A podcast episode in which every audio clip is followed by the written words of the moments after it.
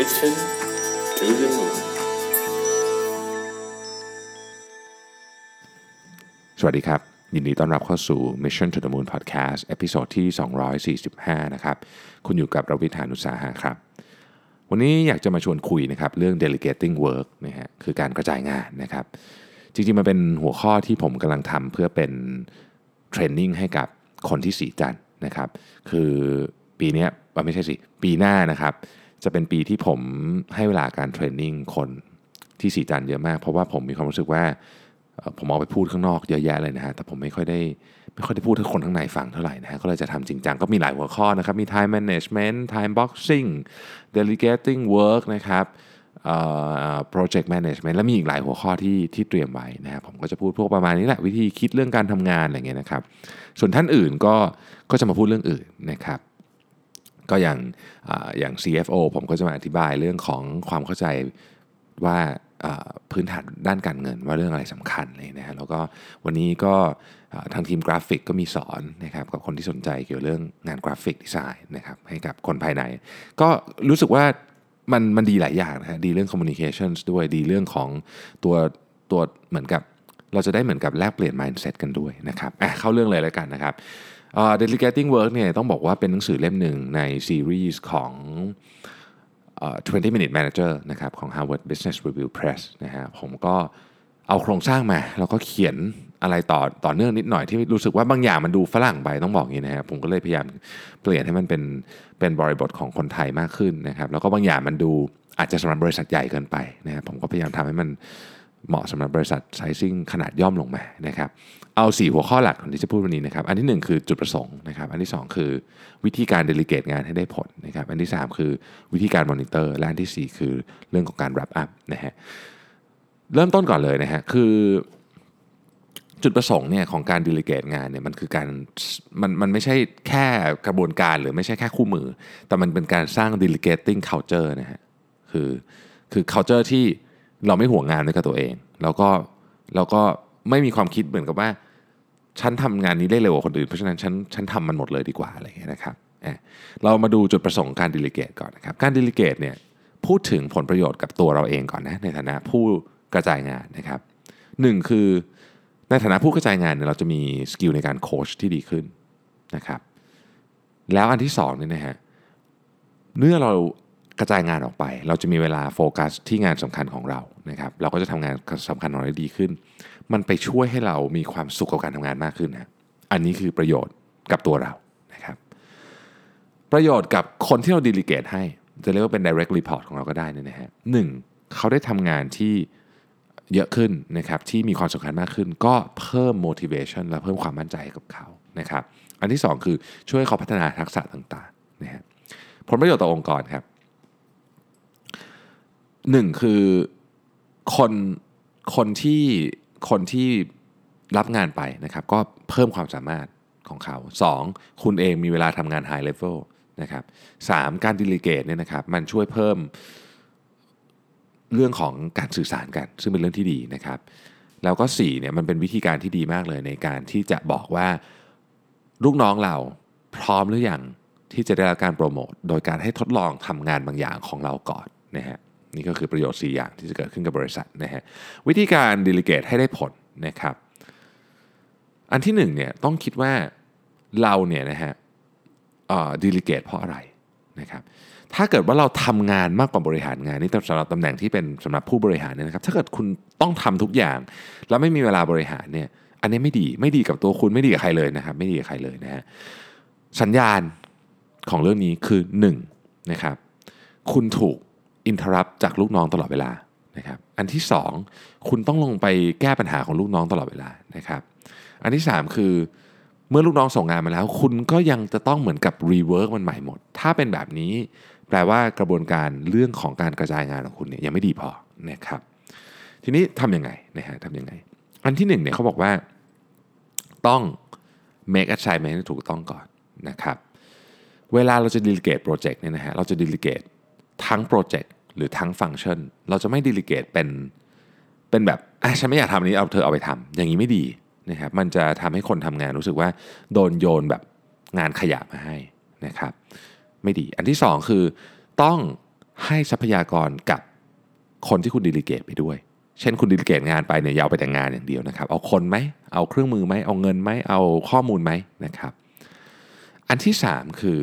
ถ้าสมมติเรารู้สึกว่าเอ๊ลูกน้องเราจะทำได้ไหมเนี่ยนะครับ ต้องให้เขามีโอกาสได้ลองนะโดยการเอางานเล็ก ๆ ไปให้ทำก่อนนะครับก็อย่าให้งานแบบใหญ่กันไปเอางานเล็กๆอะถ้าเกิดทำได้ก็เพิ่มงานให้ มันช่วยด้วยว่าบางทีเราจะคิดว่าเขาทำไม่ได้ แต่เขาลองทำเฮ้ยเขาก็ทำได้นี่นะนะครับลูกน้องก็ภูมิใจที่ทำงานได้ ตัวหัวหน้าเองก็ใช้งานเขาได้เต็มประสิทธิภาพมากขึ้นนะฮะอันที่ 2 คือต้องสื่อสารครับสำคัญที่สุดข้อของการสื่อสารเนี่ยนะครับ คือต้องบอกเขาว่าเรื่องเนี่ยทำเพราะอะไรฮะ why why นะครับ why สำคัญมากนะฮะคนเนี่ยจะมีแรงทำงาน ถ้ารู้ว่าทำไปเพื่ออะไร เข้าใจเหตุผลการทำงานนะครับ อันที่2คือบอกว่าทำเพื่ออะไรแล้วเนี่ยบอกว่าเราต้องการอะไร อันนี้คือ what what is expected นะครับอันที่ 3 คือเรื่อง goal เรื่องการวัดผลว่าสำเร็จคือยังไงไม่สำเร็จคือยังไง แล้วเราจะมอนิเตอร์และให้ feedback ยังไงเนี่ยอันนี้ก็ต้องบอกเลยตั้งแต่ตอนต้นนะครับให้มันชัดเจนไปนะครับ อันที่3นะฮะต้องสนับสนุนให้คนคิดครับ ต้องสนับสนุนให้คนคิดนะฮะการสนับสนุนให้คนคิดเนี่ยคือเราเนี่ยจะช่วยให้คนของเราเนี่ยนะครับเพิ่มความสามารถในการสังเกตนะครับในการหาทางออกนะครับวิธีการที่จะช่วยเขาคิดอย่างนั้นได้ ก็เช่นถามคำถามปลายเปิดนะฮะอย่างเช่นอะปัญหามันมีอย่างเงี้ยนะครับคุณคิดว่าคุณจะจะเอาอะไรมา implement หรือจะหาทางออกเรื่องนี้ยังไงนะครับโอเคอันนั้นคือ effective delegating นะครับทีนี้ก่อนจะ delegate เนี่ยมันจะมี เรียกว่าความกังวลใจนะครับที่เขาเจอบ่อยๆแล้วกันนะครับ หลายข้อด้วยกันนะฮะแล้วก็มาลองดูว่าเอ๊ะคุณกังวลใจแบบนี้ไหมเวลาจะกระจายงานให้ให้น้องๆหรือทีมอื่นทำนะครับ อันที่หนึ่งน่าจะเป็นอันที่มีคนมีเยอะที่สุดคือ ฉันทำเองง่ายกว่า ข้อที่หนึ่งนะครับฉันทำเองง่ายกว่านะครับคือเรารู้สึกอย่างนี้ครับเออเรื่องนี้เดี๋ยวฉันทำเองดีกว่าเพราะฉันทำเร็วที่สุดนะครับถามว่าจริงไหมจริงครับ คุณต้องทำเร็วที่สุดอยู่แล้วนะฮะ แต่ว่าอันนี้เป็นการการการมองที่แบบระยะสั้นมาก คือถ้าเรามองระยะยาวนี่เราจะค้นพบว่าการที่เราเอาเวลาไปสอนคนของเราให้เข้าใจนะครับว่าจะทำเรื่องนี้ทํำยังไงเนี่ยนะฮะในที่สุดแล้วสมมติไม่ต้องยาวมากหรอกเอาแค่ครึ่งปีเนี่ยนะฮะเวลารวมทั้งหมดถ้าเราทำเองกับให้คนอื่นทำเนี่ยนะครับในที่สุดเราเนี่ยเรามีเวลาเหลือเพียบเลยฮะเวลาเวลาที่เอาไปสอนเนี่ยยังไงมันก็คุ้มกับเวลาที่เราประหยัดไปได้จากการที่เราเอางานที่เราไม่จำเป็นจะต้องทำเองเนี่ย ให้คนอื่นได้มีโอกาสทำการพูดอย่างนี้ไม่ได้หมายความว่าเราโยนงานที่เราไม่อยากทำไปนะครับ แต่มันคนเราไม่สามารถทำงานทุกอย่างได้ เราต้องเลือกงานที่เราทำแล้วเนี่ยเป็นงานที่เราทำแล้วเหมือนกับคนอื่นทำได้ไม่ดีเท่าเราคำว่าไม่ดีเท่าเรานี่หมายถึงว่า แม้ว่าจะเรียนเยอะขนาดไหนก็อาจจะไม่ดีเท่าเพราะเรื่องนี้เป็นงานที่เรา specialize จริง ๆ แต่งานอื่นที่คนอื่นเขาทาได้ดีพอกับเราเนี่ยหรืออาจจะดีไม่เท่าแต่ถ้าสอนแล้วเขาจะดีได้เท่ากับเราเนี่ยเรื่องอย่างเงี้ยก็ควรใช้คนอื่นทำนะครับเหมือนอันที่หนึ่งนะฮะ อันที่สองนะครับผมหลายคนเนี่ยเป็น specialist มาก่อน คือมี technical skill ที่เก่งมาก พอจะ delegate technical skill อันนี้ไปให้คนอื่นรู้สึกว่า เอ๊ะ งานฟังก์ชันนี้มันต้องฉันทำเปล่า เพราะถ้าเกิดฉันไม่ทำงานฟังก์ชันนี้แล้วค่าของฉันคือหลายคนรู้สึกว่าค่าของตัวเองอยู่กับ technical skill นะครับ เรื่องเป็นเป็นเรื่องธรรมดานะครับ เป็นเรื่องธรรมดา แต่ในความเป็นจริงก็คือว่าคุณไม่ได้ทิ้ง technical skill ไปไหนครับ คุณยังต้องให้ให้เป็นที่ปรึกษาให้กับ คนของคุณไปอีกยาวนานเลยนะฮะแล้วถ้าเกิดเราต้องการที่จะโตไปในตำแหน่งหัวหน้าเนี่ยนะครับเราก็ต้องทำให้ลูกน้องเราทำพวกนี้ได้ technical skill ได้เพราะในที่สุดเนี่ยเราจะเป็นคนที่เมื่อมีปัญหาวันไหน ซึ่งมันมีปัญหาแน่ๆจะช้าจะเร็วเนี่ยเราก็ต้องเป็นคนที่ลงไปแก้ เราก็ต้องเข้าใจ technical skill เพราะฉะนั้นความภาคภูมิใจใน technical skill ของเราเนี่ยไม่ได้หายไปไหนนะครับ อันที่ 3 เราไม่เชื่อมือลูกน้อง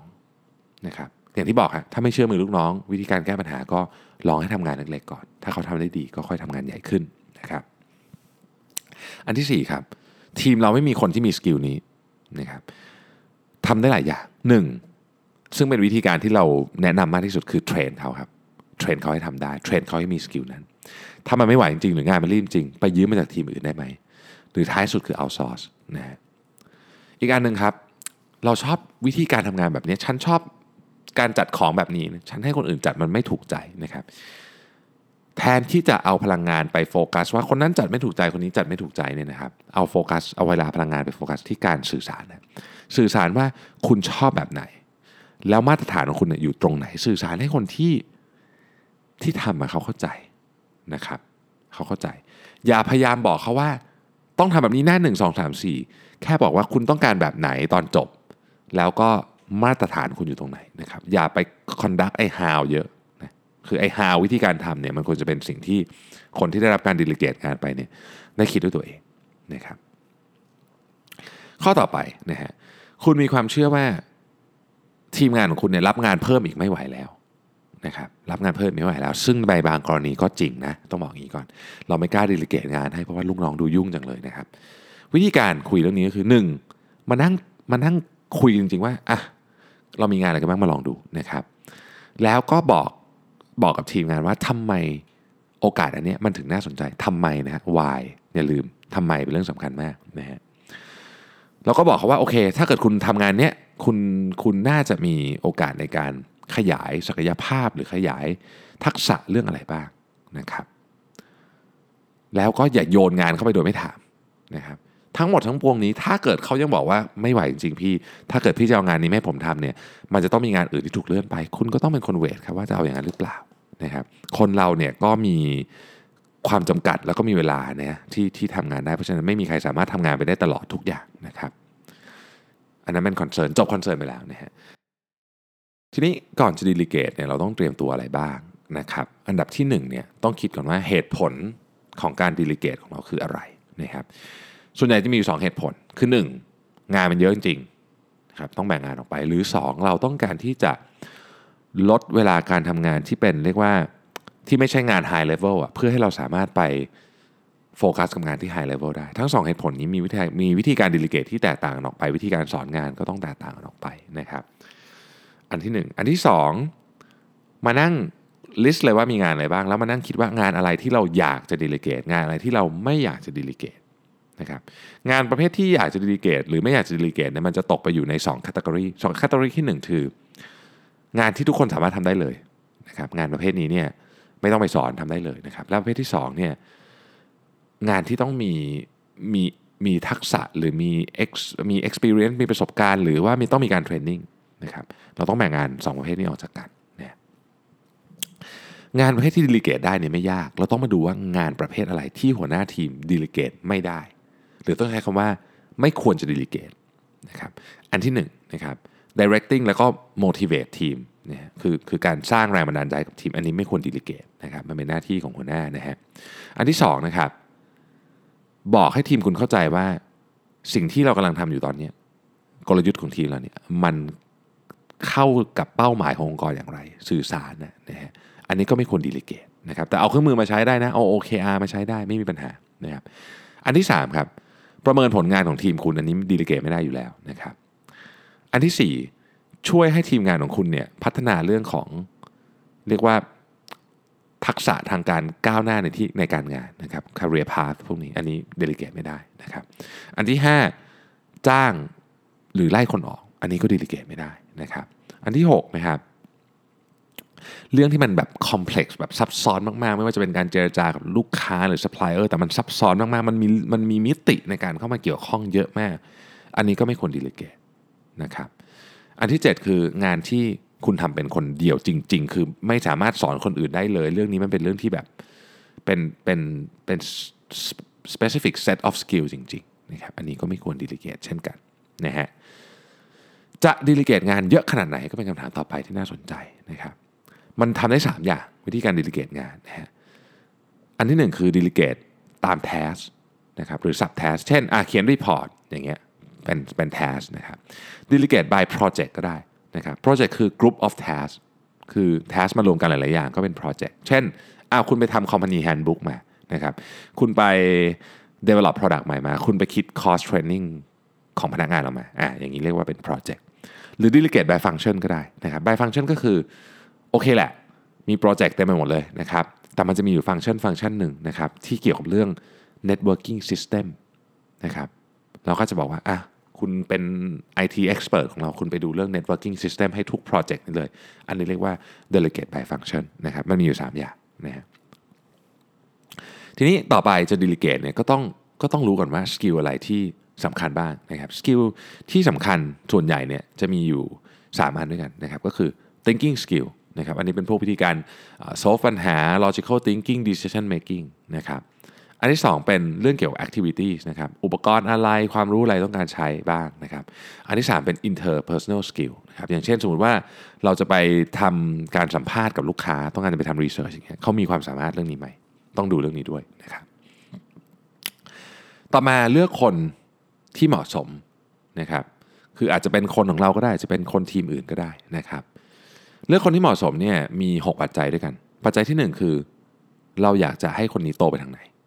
นะครับปัจจัยที่ 2 คือเราต้องการเขาพัฒนา skill นี้ไหมนะครับปัจจัยที่ 3 คือเขาว่างอยู่เปล่านะบางทีก็จะทำงานที่สำคัญกับโปรเจกต์เราก็ได้นะครับ ปัจจัยที่ 4 คืองานก่อนนั้นเนี่ยคนนี้ทำอะไรมาบ้างนะครับเราต้องมีความแฟร์ในการ delegate งานด้วยนะฮะปัจจัยที่ 5 คือ เขาต้องการความช่วยเหลือเยอะไหมนะครับ ปัจจัยที่ 6 ต้อง avoid uneven distribution ไม่ใช่เอาแต่งานสนุกสนุกไปให้คนนี้ทำเพราะว่าคนนี้เป็นลูกรักอะไรเงี้ยไม่ได้นะฮะต้องมีการกระจายงานที่เหมาะสมและยุติธรรมนะฮะอันต่อไปคือจะให้อำนาจแค่ไหนต้องตกลงกันเลยนะครับ ต้องตกลงกันเลยหนึ่งเราต้องบอกก่อนว่าโอเคเอ่อคุณรับผิดชอบแค่ไหนนะครับกับกับกับงานที่จะทำนะครับแล้วเราพร้อมจะเทคความเสี่ยงได้แค่ไหนนะครับ authority แค่ไหนที่เขาต้องมาถามเรา authority แค่ไหนที่เขาสามารถตัดสินใจไปได้เลยนะครับพวกนี้ต้องตกลงกันก่อน ต่อไปครับก็เข้าสู่ขั้นตอนของการ make assignment ละนะครับการ make assignment เนี่ยสำคัญอยู่ 2 เรื่อง 1. คุณต้องอธิบายงานให้ชัดเลยนะ ว่าจะจะทำอะไรเนี่ยกำลังกำลังทำอะไรอยู่นะครับ 2. นอกจากอธิบายไอ้คนที่คุณ delegate แล้วเนี่ยคุณต้องอธิบายคนอื่นด้วยอย่างน้อยที่สุดคือ member ในทีมของคุณที่จะต้องทำงานเขาว่า คนคนนี้ที่คุณ delegate งานให้เนี่ยมีอำนาจและ scope แค่ไหนนะครับทุกคนจะได้เข้าใจตรงกันนะการสื่อสารเป็นเรื่องสำคัญนะครับเวลา delegate งานคุยกับทีมของเราเนี่ยนะฮะมี 3 เรื่องที่ต้องระวัง อันที่ 1 task project หรือฟังก์ชันเนี่ยอธิบายให้ชัดๆนะครับว่าทำทำไม เรื่องนี้มันจะฟิตกับเป้าหมายขององค์กรยังไง เป้าหมายของทีมยังไง หรือแม้แต่เป้าหมายของตัวเองยังไงนะครับอธิบายให้ชัดๆทำไมทำไมต้องทำเรื่องนี้นะครับอันที่2ครับต้องให้เขามีโอกาสได้ศึกษาข้อมูลเบื้องต้นก่อน เช่น คุณต้องไปอ่านเรื่องนี้นะ คุณต้องเอาข้อมูลเรื่องนี้มานะครับที่จะช่วยเขานะครับอันที่3เนี่ยนะฮะอย่าลืมบอกว่าเรามีทรัพยากรอะไรให้บ้างนะต่อไปนะฮะการ monitor assignment นะครับ เรื่องนี้เป็นเรื่องที่ต้องระวังมาก ๆ เพราะว่ามันมีเส้นบางมาก ๆ ระหว่างการ monitor assignment คือการให้ support การให้ feedback กับการ micro manage ครับบางมากต้องระวังต้องระวัง micro manage นะฮะเวลาเราจะ monitor เนี่ยนะครับมันจะเป็นลักษณะที่เรามอนิเตอร์โดย 1. ดูว่างานนี้มันไปแค่ไหนแล้วนะครับดูดูเฉยๆเนี่ยไม่ต้องทำอะไรดูก่อนฮะดูว่า progressing เป็นยังไงบ้าง 2. เราให้การสนับสนุนนะ สับสนุนที่เขาต้องการนะครับ 3. อย่าแบบเห็นปัญหาปุ๊บกระโดดลงไปแก้เลย ต้องต้องอดใจนะครับต้องอดใจนะวิธีการ track นะครับวิธีการ track track โดยต้องเข้าใจว่าเราเนี่ยยังมี control อยู่นะในฐานะ manager นะครับแต่ว่าเราเนี่ย control แบบที่เราเราเราดูงานแล้วดูว่าว่าเราจะสามารถเข้าไปช่วยให้ ไกด์ด้ได้ยังไง คือไม่ใช่ช่วยทำนะ ไม่ช่วยทำแต่ว่าช่วยไกด์ได้นะครับ ช่วยโค้ชได้นะฮะ balance ที่พอดีระหว่าง feedback กับ follow up เนี่ยมันเป็นสิ่งที่ค่อนข้างยากเหมือนกันในการจะหานะครับ แต่ว่าเราต้องตกลงกับคนที่เป็นลูกน้องเราก่อนว่า โอเค เราเนี่ยจะติดตามด้วยเครื่องมืออะไร บ่อยขนาดไหน การให้ฟีดแบ็กจะบ่อยขนาดไหนนะครับ เราอยากจะเห็นอะไร เช่นอยากจะเห็น weekly report หรือยังไง ตกลงกันก่อนเลยนะฮะ นอกเหนือจากนั้นเนี่ยถ้าเกิดคุณเคยมีประสบการณ์ทำโปรเจกต์พวกนี้มา ก็บอกว่าโอเคเฮ้ยผมเคยทำเรื่องนี้มานะมันจะมันมันมีโอกาสที่จะเจอปัญหาแบบนี้ 1 2 3 4 เล่าให้เขาฟังก่อนประสบการณ์เราช่วยเขาทำงานได้ง่ายขึ้นนะครับ แล้วก็สำคัญที่สุดเลยคือพูดอีกครั้งหนึ่งนะฮะไม่ต้องบอกว่าจะทำยังไงนะครับเอา result เป็นหลักโฟกัสที่ผลของมัน ไม่ต้องบอกว่าจะทำไงฮะเรื่องนั้นน่ะให้โอกาสเขาคิดเองนอกจากเขามาถามเนี่ยสิ่งที่ต้องระวัง นะครับสิ่งที่ต้องระวังก็คือเขาเรียกว่า watch out for monkey situation นะครับเป็นสถานการณ์ของลิงคือมันเป็นการเปรียบเทียบในนี้เขาบอกว่า monkey situation คือคืออีกภาษาทางเป็นทางการเขาเรียกว่า reverse delegation นะคือสมมุติว่ามันเป็นลักษณะว่าอยู่ดีๆ คนที่คุณดีลิเกตไปก็จะเอางานกลับมาโยนให้คุณ โดยที่คุณรู้หรือไม่รู้ตัวก็ตามนะครับสถานการณ์จำลองสถานการณ์จำลองนะฮะคุณกำลังเดินอยู่ทางทางเดินจะไปประชุมนะครับเสร็จแล้วลูกน้องคุณเนี่ยก็เดินเข้ามาแล้วบอกว่านายครับ ตอนนี้โปรเจกต์มีปัญหาเยอะมากเลยนะครับ เรานู่นนี่นู่นที่โปรเจกต์ที่นายส่งมาให้ผมอาทิตย์ที่แล้วนะครับนู่นนี่มีปัญหาเยอะมาก เรากำลังจะเดินไปประชุม เราก็ยังไม่รู้เนี่ยมันมีข้อมูลอะไรบ้างนะเราก็บอกโอเค เดี๋ยวพี่ขอคิดก่อนนะครับทันทีก็พูดว่าโอเค เดี๋ยวพี่ขอคิดก่อนเนี่ยนะครับ ลิงซึ่งคืองานเนี่ยนะฮะที่อยู่ที่หลังเกาะอยู่ที่หลังของลูกน้องเราเนี่ยได้กระโดดมาอยู่ที่หลังเราแล้วนะครับอันเนี้ยอันเนี้ยคือ the monkey situation นะฮะคือเราอะ เข้าไปเหมือนกับ intervene นนะฮะวิธีนี้ไม่ดี น้องก็จะไม่เรียนรู้เพราะเขารอคำตอบจากเราอยู่ เราอาจจะลืมหรืออาจจะกลับไปทำเราคิดโซลูชันมาให้เขาเสร็จ มันก็กลายเป็นงานที่เราคิดไม่ดีนะครับสิ่งที่ควรทำคือเราต้องบอกว่าโอเคอะปัญหาละฟังเข้าใจแล้ว คุณลองไปคิดมาสิว่า ทางออกของเรื่องนี้มีอะไรบ้างนะครับ แล้วคุณเลือกทางไหน คุณเลือกทางไหน แล้วมาเล่าให้เราฟังหน่อยนะครับ พอเขามาเล่าให้เราฟังปุ๊บเนี่ยเราอาจจะช่วยเขาโค้ชเรื่อง problem solving นะครับเรื่องอะไรต่างๆ skill ต่างๆ ได้นะครับ แต่อย่ากระโดดเข้าไปแก้ปัญหาทุกเรื่องนะครับ เรียกว่าต้องอดใจไว้นิดหนึ่งอดใจไว้นิดหนึ่งนะครับเพราะว่าทำอย่างนี้เนี่ยนะครับ คนที่คนที่เราเราให้ coaching ไปหรือเป็นลูกน้องเราเนี่ยเขาจะมีเขาจะมีหลายเรื่องเกิดขึ้นนะครับหนึ่งเนี่ยเขาจะรู้สึกว่าเฮ้ย ฉันต้องมาหาทางออกให้ได้ เขาจะฝึกวิธีการคิดในการหาโซลูชันของเขาสองเขาจะรู้สึกว่า เออ นายมั่นใจในตัวเราเนอะถึงให้เรามาทำนะฮะสามคือเราจะช่วยให้เขาเนี่ย